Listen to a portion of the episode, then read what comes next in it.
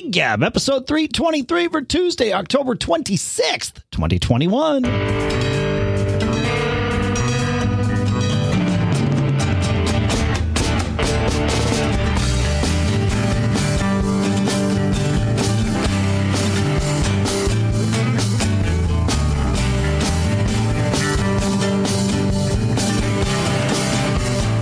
Greetings, folks, and welcome to Gig Gab, the show by, for, and about working musicians.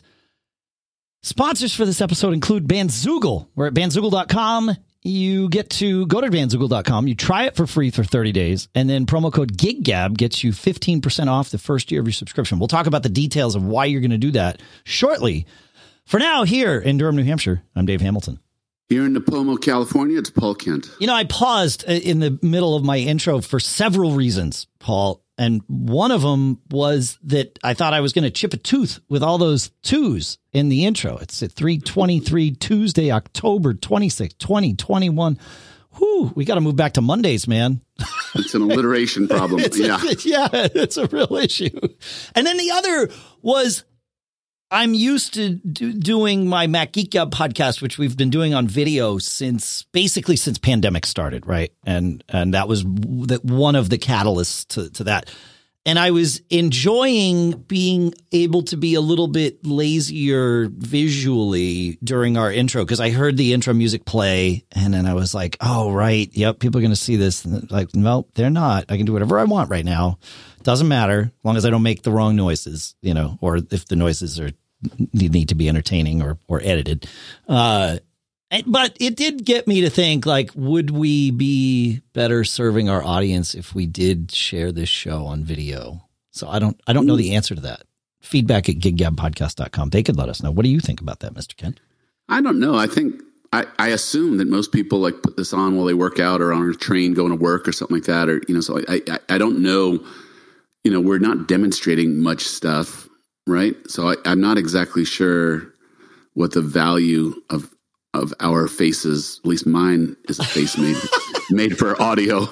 well, it's you know the value is that there are people who watch podcasts. Um, there there is an audience of podcast viewers slash listeners on YouTube, and we are we do publish this show to YouTube, and there have been episodes that have gone you know spectacularly well on YouTube.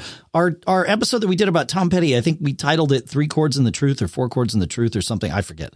Uh, that one has seen tens of thousands of of views slash listens. The views are of our logo while you hear the episode just the same as you would on the audio stream.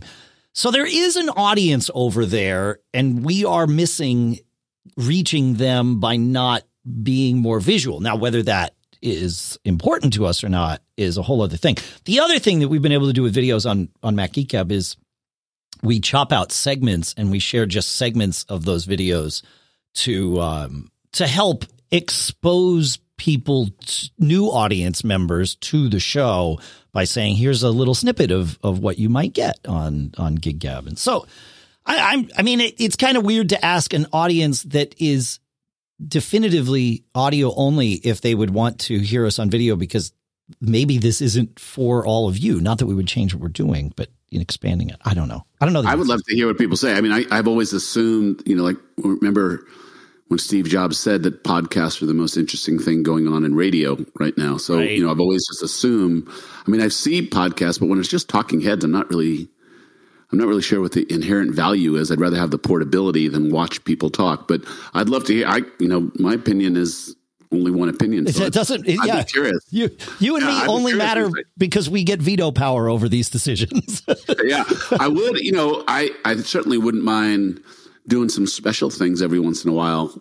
You know, where there's a like if we're demonstrating something or Sure. or uh, you know or or interacting with somebody interesting. Would have been cool to have Jan Hammer, you know, on on video. That would. I mean, I I would want to watch. I mean, it was you know, hard ever- enough to get wanna Jan to use read any, the phone book. right. That's true, but it was hard enough to get Jan to use anything other. I mean, he was literally sitting in his studio in his barn which has you know tens of thousands of dollars worth of microphones and other gear of course like it's a full-on studio people have recorded records there including Jan but but he also farms it out to other people and he was sitting there in that studio when he recorded this and he used the microphone built into his MacBook Pro. so I don't know that Jan, much as Jan and I love each other, and much as as Jan, you know, as as he tells me, Dave, I'll do anything for you. I, don't know that he would do that. yeah. So well, maybe you know, maybe Aronoff then. Yeah, Kenny Aronoff definitely would have. Where I would have loved to have video was when we had David Jameson on talking about gig yeah. performer, right? Like those. Yep. So maybe maybe we open that door that we uh, when we are demoing things where video would make sense, we use video. I mean, I have it all set up here, right? Because I do it for the other shows, so it's it's really not a it's not a huge leap for us to just go and do that. Um, so maybe we maybe we leave that door open for ourselves for you know if there's a specific gear gab segment in an episode where we're like ah you know what this might be a thing that we could show people like when like I'm dem- demoing a plugin in Logic trying to talk about it versus showing it like th- there there could be helpful things and so yeah all right sounds like we've decided without even listening to anybody so you go you folks let us know feedback at giggabpodcast.com. I like it. I played a very interesting gig on Thursday night, Mr. Kent. Is this the Marvin Gaye groups grooves from heaven that you have been working on? It was, yeah, that's right. So for those of you who don't uh, remember or didn't listen to the last episode, I was invited to play percussion on uh, my friend Stu Dias, who uh, w- is putting on a series once a month. This club called the Press Room in uh, in Portsmouth, New Hampshire, where he's playing an album once a month. He did songs from Big Pink the first month. I was not involved in that and then uh, and then we did what's going on on Thursday night, and we had. I want to say we had three rehearsals. Now, this is only a 38 minute record, right? And we did stretch it out. We played an hour, and it's very cool that he was able to work things out, in the press room is it, it, like very open to having us come and play just one record. And he, we had somebody do an intro for us. Uh, Stu's friend Zach did this intro where he sort of talked for about five minutes about the record, maybe even a little bit longer. And then when we took the stage, Stu thanked everybody for coming and said one of the smartest things that I think could have been said was that, you know, look, we're here because we want to play an album and because generally speaking we we don't listen to albums as much anymore we listen to a song at a time or you know whatever right. and he's like so I think this is a nice way to appreciate albums and we get to do it as a group together. But I need to tell you, that's all we're playing tonight. When we're done, we're done. We would very much appreciate your applause. Uh, so feel free to do that.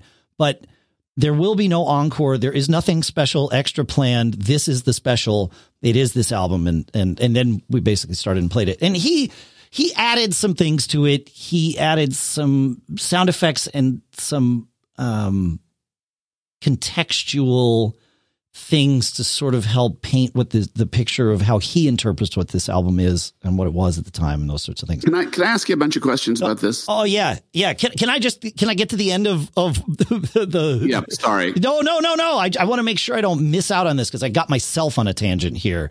The we had three rehearsals we re- rehearsed half of the album at the first rehearsal, the second half of the album at the second rehearsal, and then the third rehearsal was the night before the gig, and we were going to run the whole thing. We did not get to run the whole thing at this final rehearsal. So we got through all the songs, we talked through the transitions, we came up with a map for things, but the gig was the first and thus far only time that we have played it all the way through. And that in and of itself, I think made it pretty magical. There were there were many things that made it magical, but all of us hitting the stage and we talk about not hitting the stage feeling complacent or or you know expecting great success and you know being aware and alert and boy howdy were we all aware and alert when we hit the stage because we did not know what was going to happen we knew what sure. we sort of we knew how it wanted we wanted it to end but um, how we were going to get there was not necessarily something we all knew. And we knew that we were going to have to listen and watch and all that stuff. Uh, and it, it, it went spectacularly well. I have some more things to share about that, but uh, now that I've, I've said my piece, question. No, no, I, I appreciate it. So, um, you know, I have a dotted line experience with this with a couple of tribute shows that I've done sure. and that friends of mine have done, right? And I I think these are great things. Um, just to inject specialness into your local music scene, right? Yeah. So, for, first question: uh, the guy who organized this, he's done how many of them so far? Uh, this was his second one, but I know that he has them scheduled through April. I don't know how public he is being with what albums he has chosen for the future, so I will refrain from sharing anything that I know about them. But but he Got does it. have it planned once a month. I'm not.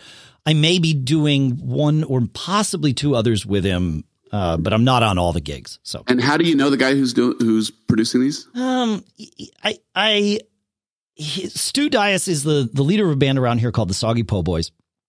Uh, I have done other gigs with him. I think I talked a couple of years ago about how I was called sort of last minute by my friend John McCormick, who had a, has a project called Paintbox, to play a one a one song show opening up TEDx in the the morning of like some Tuesday morning in Portsmouth or something like that, and I played congas on that.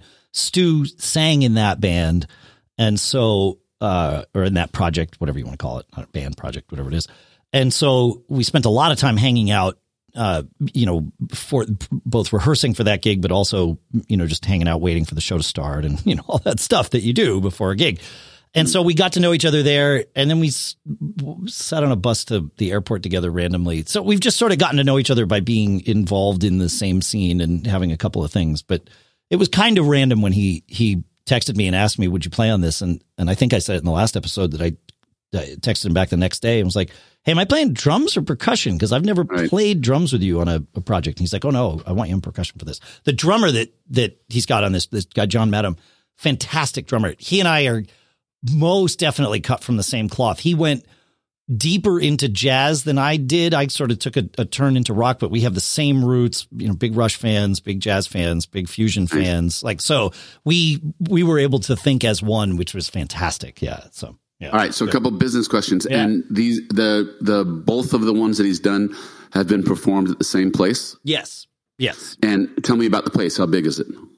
Um, it's a oh man, I don't know how many people. It's a it's a three well two and a half story bar in downtown Portsmouth, which has been there forever. Uh, it was bought by new owners a few years ago and renovated, and now all the bands play upstairs, which is a little weird. Uh, but it's a beautiful stage, a beautiful sound system uh, and and a great engineer. Mike Marchand engineered the night, and oh, man, he did a great. But just job. ballpark it, hundred. Uh, yeah, 150 people, people, maybe uh, up, right, up on that floor, 150, 200 people. It was sold out, whatever that number is for this particular right. gig. Yep. But if you, if it was more than 200 people, you'd be surprised, right?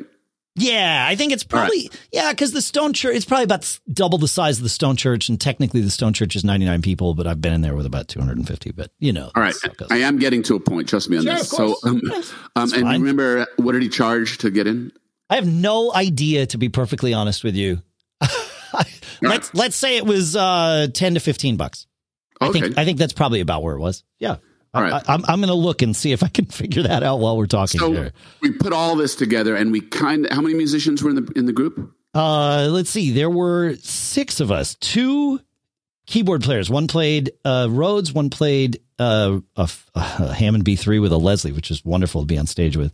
Awesome. And, yep. And then and the guy who played Rhodes, they both played phenomenally well. Um, and then uh, me, Stu, bass player, drummer, and everybody can play. Like it was, it's you know me. I like to be on stage and feel like I'm the the guy who has the most to learn, and so I definitely felt that way at this gig. So yeah. right, right. And do, did he um, need to do any promotion for the show, or was it a mail list, or you know, is he well known enough that it was his name and and uh, it wasn't a very hard sell of the tickets? Yeah, I have no idea. And, I have no idea how it was. You're in the I, band. I, I, yeah, I really like on this one. I had so much else going on in life in, in with life in general right now that I I did I you know I did what you're supposed to do. Day of the gig I I shared and I did this before the gig too you know where I, I shared the event out because I was excited about it you know and but I did it the day of the gig in in the what you're supposed to do department.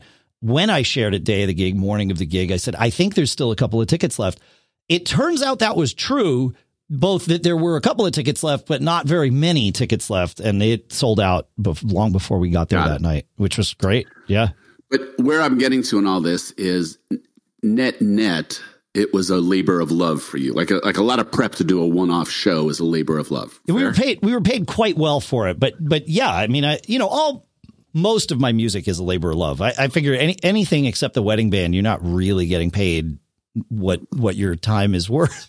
right. Right. You know, but but yeah, it, it was definitely a labor of love. It was a pleasure to get to play with these musicians, um, and we were all well, paid very well for it. Yeah.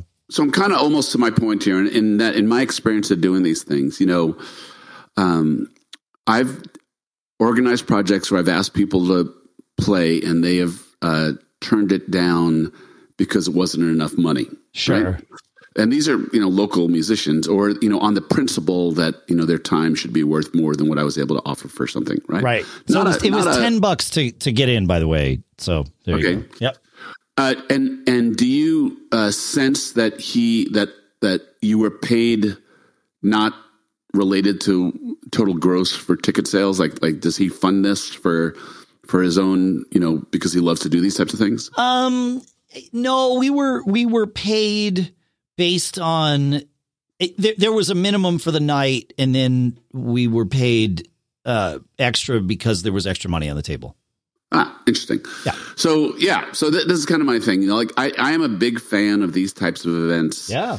Um, because I think they're you know for people who are live music fans in your community, uh, they inject a certain amount of fun, you know, and uh, and uh, but also you do them and you do them right. Always be performing, and you get good players who are diligent in preparation. And you know, you can't rehearse these things fifty times to do a one off. No, but you know, like the ones I've done, I think like four rehearsals, right? And uh, I would have you know, liked very, a fourth rehearsal. We got our fourth rehearsal. It just happened to be you know in front of the the crowd of people. We're, right. we, we are doing. There are three more of these particular nights booked of what's going on. We're doing one on Saturday. Uh, That's awesome. Yep, and then we've got uh, one in November, and and one was just booked in March. Believe it or not. So, I, you know, I told Stu, I'm like, if we're, if we're not careful, man, we play this thing too many times, we're going to actually get good at it. We gotta we gotta watch that. But uh, yeah, well, you know, my friend Mary Ellen just did a um, her third annual, except for last year when there was nothing um, Linda Ronstadt tribute with a you know super all star band. Yeah, pretty pretty big band. You know, three background singers, two guitar players, keys, uh, uh, pedal steel, drums, bass, uh, and a sit in violin. Nice. And you know they are labors of love, and you kind of have to position them as the net value. It's fun to play with the best players in, in the area. That's that's a fun thing for everybody. Sure. Um, but you know, nobody can say it, it, you know the the economics are of it and the specialness of it. You know, you can't do it every week and still do well. You could no, take it no, to different have, corners of the Bay Area, right? Like, like yeah, yeah, there's yeah. more audiences than the one. But I will tell you, and this will blow your mind. Like, you know, you and I have these very interesting talks about the differences in our regional areas. So, so this one, there's a there's a local winery that is big that um, that uh, has great built-in bass, and you know the House Rockers play their their concert series, and now he's getting into these special events. He actually writes a pretty good sized check, flat fee, to basically buy this out, and then he sells the tickets and bundles them with a dinner or a wine tasting or something like that um, for uh, other people. And you know we're talking four, five, six hundred people will you know came oh, to yeah, this. And that's so, great you know so now you're getting to some kind of scale where where okay you know it's worth it yeah, there's you money on paid, the table. Yeah, money. Yeah, money is being created, right? Yeah, and then there's the satisfaction of of doing it. Uh, you took this. T- tell me what was the the your gut reaction when you were asked to do it? Did you take it because fun new challenge. You yep. love that music. You know, it, I, what went through your mind the second you were asked? Fun new challenge. That's that's that's all I need. you know, that's so for yeah. so for anybody pitching me for gigs out there. Uh, you know that that I knew that it would be interesting. I knew that I I enjoyed. I mean, I enjoy Stu's company. I, I I've enjoyed playing with him. I figured I would enjoy doing this, and and I did. It was you know it was interesting. We get there.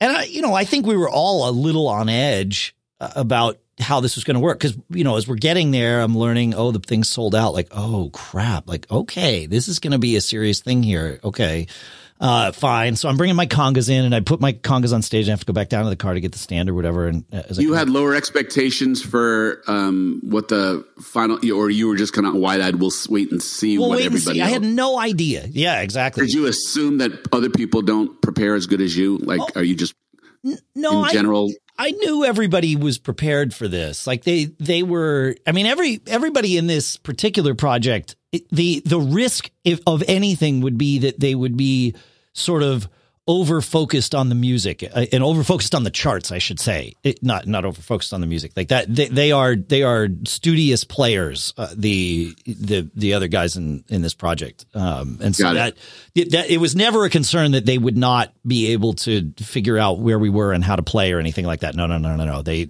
if anything, it would be like, oh, who's going to perform for these people? And there, and there was a moment of that right after I put my congas on stage. I, I said to Stu before I started setting them up, I'm like, man, you know, before I I start setting things up, where what's your vision of this? Where do you want me to be? And he's like, right there. And I'm like, wait, but no, no, no, that's the front of the stage. That, I don't need to be at the front of the stage. He's like, yep, you're right next to me.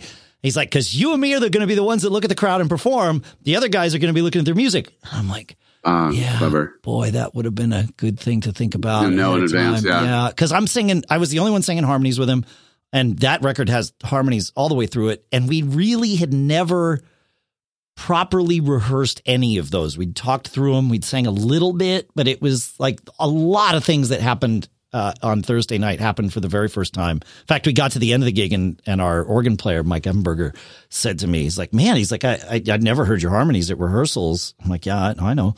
And, uh, and he's like, I, that, that was great. He's like, this record's full of them. I didn't know how that was going to go. He's like, but it worked out great. I'm like, yeah, thanks, man. You know, it was great. I mean, we all, everybody appreciated how everybody played, especially uh, like I'm just a sucker for a Hammond, you know, with a B3 or B3 with a Leslie. And great sound he, Mike, there was one moment I was set up right next to him. And there was one moment I looked over and he's in the middle of this solo and like nine of his fingers are on nine of like the top 13 notes on, on, on the keyboard there. And it's just like got the Leslie swirling and it's like this orgasmic peak of, of his solo. And I look at his face and it's just deadpan. He's just like, mm, do, do, do, do, do, like pushing buttons and things like that. And it's like, man, like, look at what you're doing right here. This is crazy. Funny. Yeah. But Hey, it was dude. great. It was good. Yeah.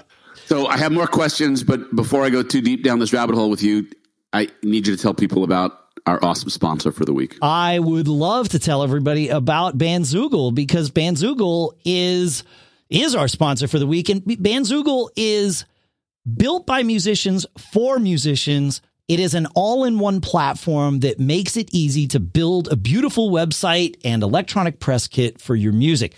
And the best part is, I mean, that there's a lot of best parts. One of the best parts is that Bandzoogle has all the features that you need for a professional website already built in, including things like hosting a, a custom domain name, right? So, you know, you, you can have your own domain, like, like svhouserockers.com is a Bandzoogle site. Soon, flingrocks.com will be a Bandzoogle site. We're moving our Yeah. stuff over. Yeah, that's right.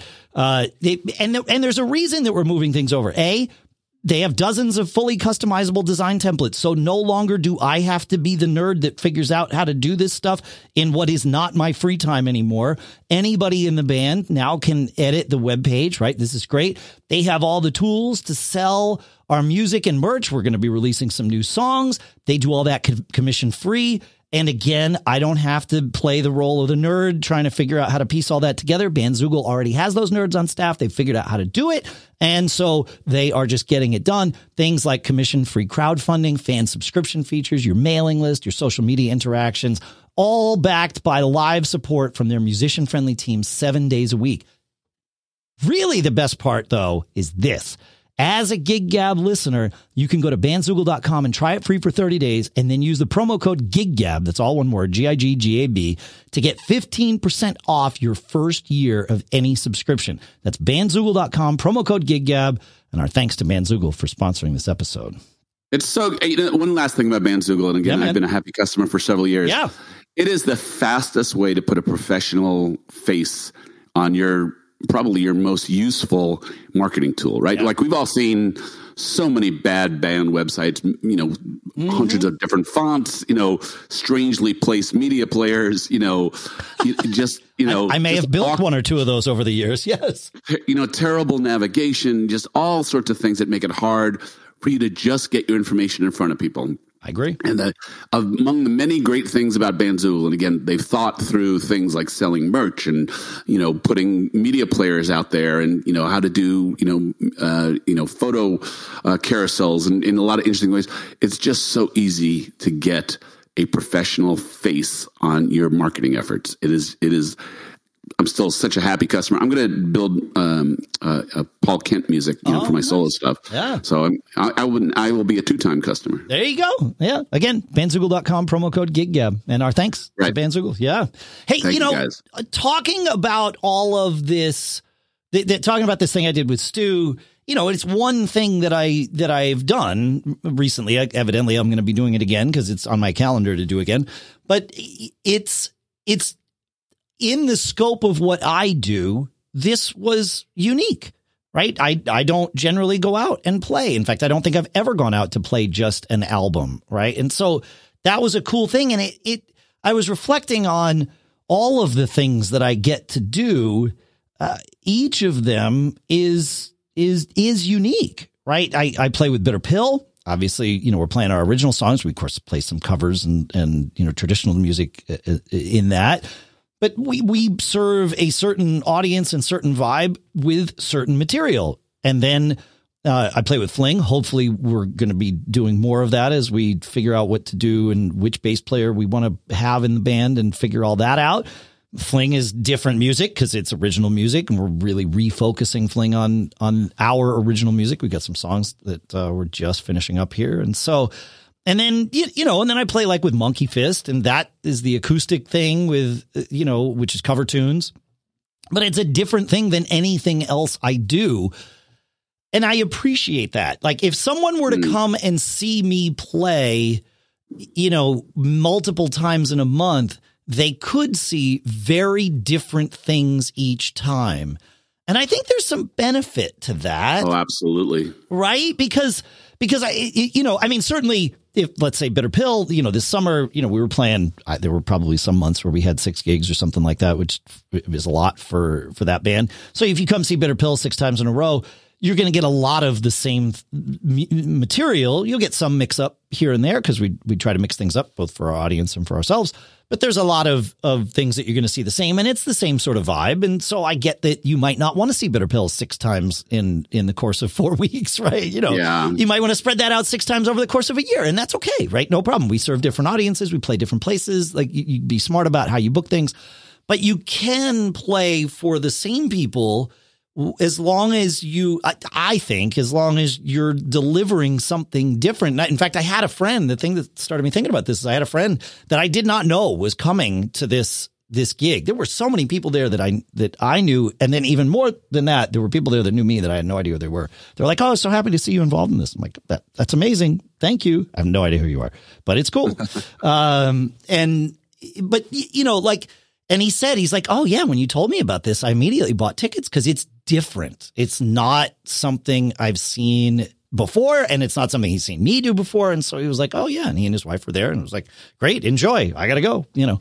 And um, I assume they enjoyed it. I don't know. They were gone by the time I, I got back out there after we played. But, uh, it, you know, it, I think there's benefit in being judicious with how you select gigs because you asked me, you know, how did you take this gig? Stu told me what it was, and I was like, I'm in. You know, I didn't even know what instrument I was playing, and I was like, I'm in. You know, we'll figure the rest out, right? Seriously, you know, and so I think there's benefit to that. Oh, absolutely. You know, I have I have so much to say about this. So now, dance with me around this subject because the counterpoint to this is you know your job is to entertain people right. and you know and we have said you know no no points for being clever, right? So, so in in certain cover band scenarios, right, there is um, uh, there is a perspective that you know the reason that you haven't seen my sweet home alabama yet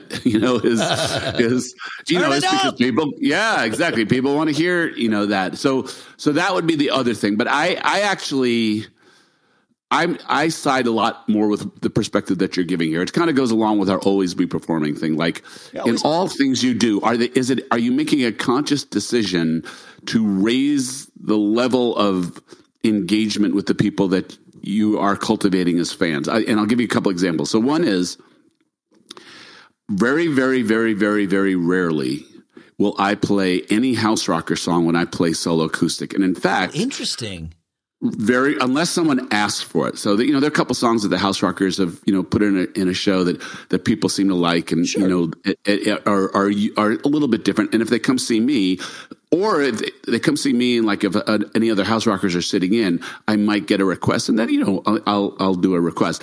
But the way I kind of approach my music life is, you know, the House Rockers are its thing, and then my acoustic shows tend to be a lot mellower. And I actually had a, a friend say to me, you know, God, you, you're so mellow when you do acoustic stuff. I'm expecting the guy who is in front of the House Rockers. High I'm like- energy house I'm rocker like, frontman, I'm like, yeah. "E- e- exactly. That's that's why you know like like this is another side of my brain that i do to kind of emote some different music. And i'm very committed to trying to keep the solo acoustic singer songwriter vibe when i play acoustic. So people kind of know that you know it's, it's going to be a different thing. That's interesting you because know, like Monkey Fist w- evolved, and I didn't have anything to do with any of this. I was invited to play in Monkey Fist um, after it formed, and then invited to play in Chafed after that. But Chafed came first, and then Monkey Fist was essentially billed to be acoustic chafed, an acoustic subset of chafed.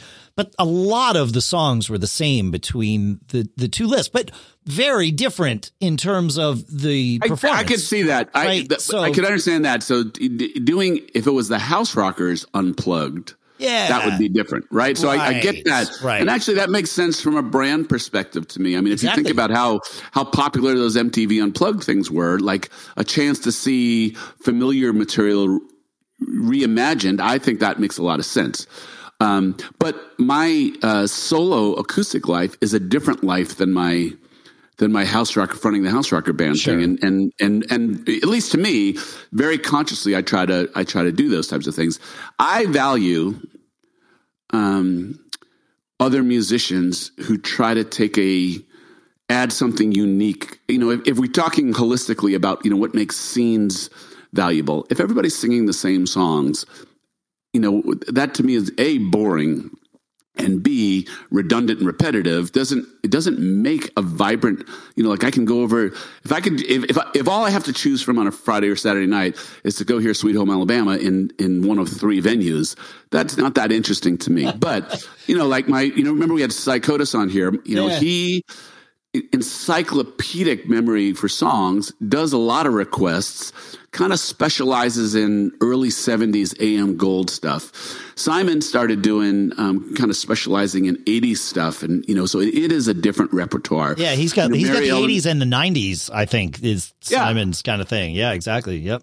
right and i you know kind of do uh, more you know kind of a blend of acoustic springsteen and petty and and you know then some of my favorite you know singer songwriter things when i do acoustic and i try largely to stay solo like i try not to add a band but sometimes i will add a drummer like there's certain places that that it might be okay Sure. but I, yeah, I know, try when I'm when I'm choosing a band to play in or invited to play in a project. I mean, if it's a sub thing, that's totally different, right? In fact, if it's a sub thing, I, I like it a whole lot. If the song list is similar to something else I already know, right? Like that's great.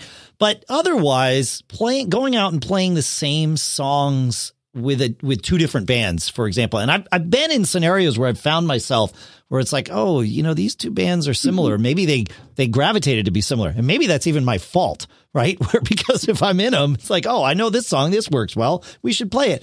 But it it gets, I lose I lose interest in playing the same song with multiple projects uh in general. I mean there's times where it's like oh i like the way we do it here i like the way we do it here. But a lot of times it's confusing. It's like you know to go back to our our litmus test it's like oh wait crap which way does this band end american girl? Like you know if i'm asking myself that question and it's not a sub gig or there's not some asterisk as to why this is happening then it's like, all right, well, why am I, you know, why am I choosing to spend my limited amount of time doing the same thing I'd like to do if I'm going to play in multiple projects? And I, I am a firm believer that to one of the best ways to expand as a musician is to play with different people in multiple projects and all of that good stuff. I really, I, am a firm believer in that. It was drilled into me by my drum teacher early on, John Catrone, and uh, and it it has served me well. So I I still live that vibe today.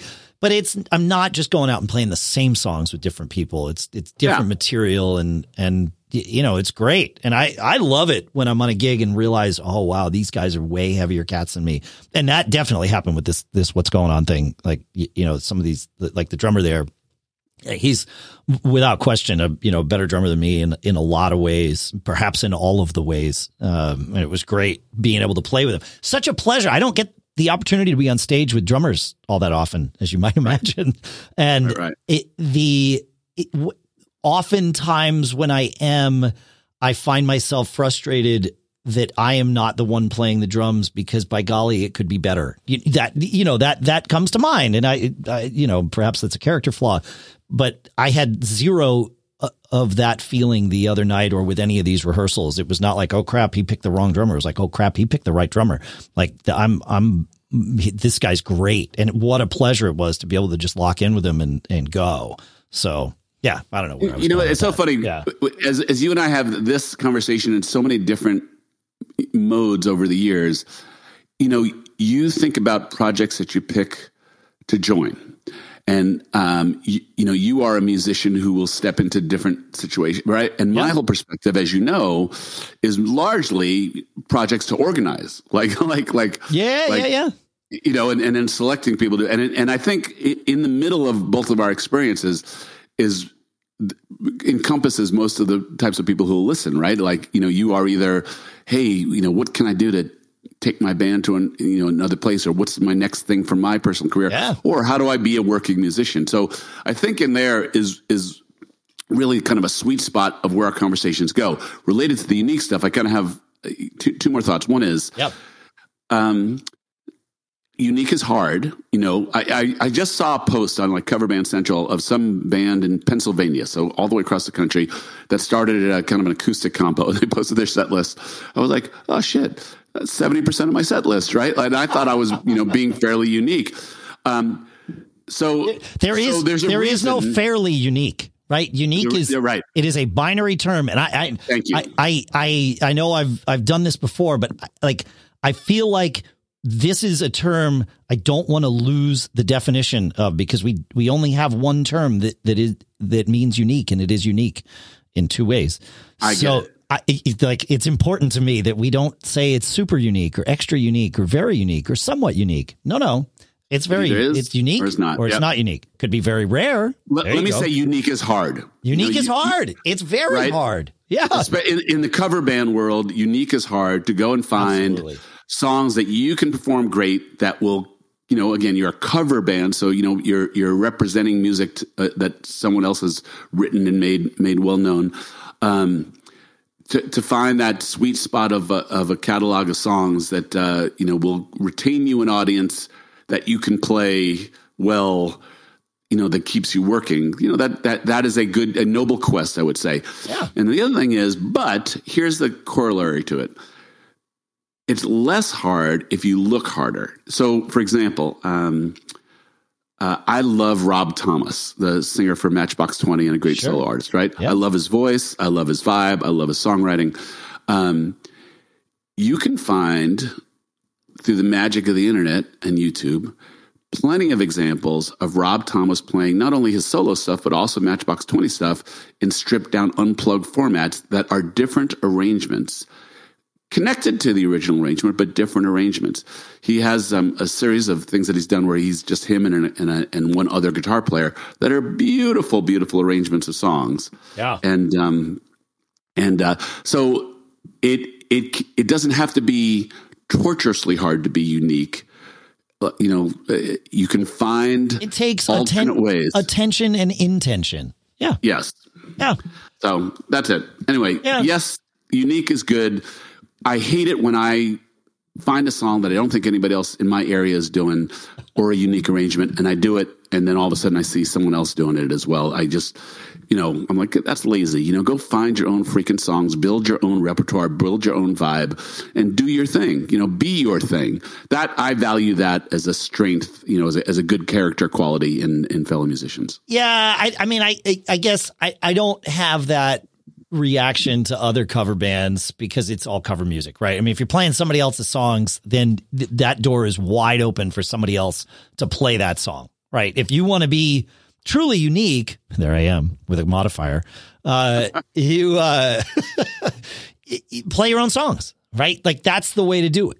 Um, or really, really take those songs other people have written and change them or present them in a way that only you can do. And do the Zappa version of Stairway to Heaven. Yeah, right. I mean, Zappa Zappa played some covers, and they were very much Zappa songs, right? Like you know. So yeah, yeah, exactly. All right. Well, that's enough. Let us know what you think. Feedback at giggabpodcast.com. We'd love to hear from you. And uh, I don't know. That's what I got for today. You got anything else, man? No, fun chat. Yeah, it was a fun chat. It was good. I get to go do something. Well, something that is unique, it turns out, because I have to go rehearse Madhouse for the final time. It is ending. And I'm actually quite thrilled about the that that it's ending because it's time to move on. Yeah, it's time to move on. It was time to move on. I thought we had moved on, and then uh, and then pandemic happened and sort of refueled the desire for it. So I was like, okay, well, let's do this one last time. But I'm glad to have that be, you know, coming to a close. It's a good thing. So you know what I have to say. What do you have to say? always be forming, performing, and be pretty unique.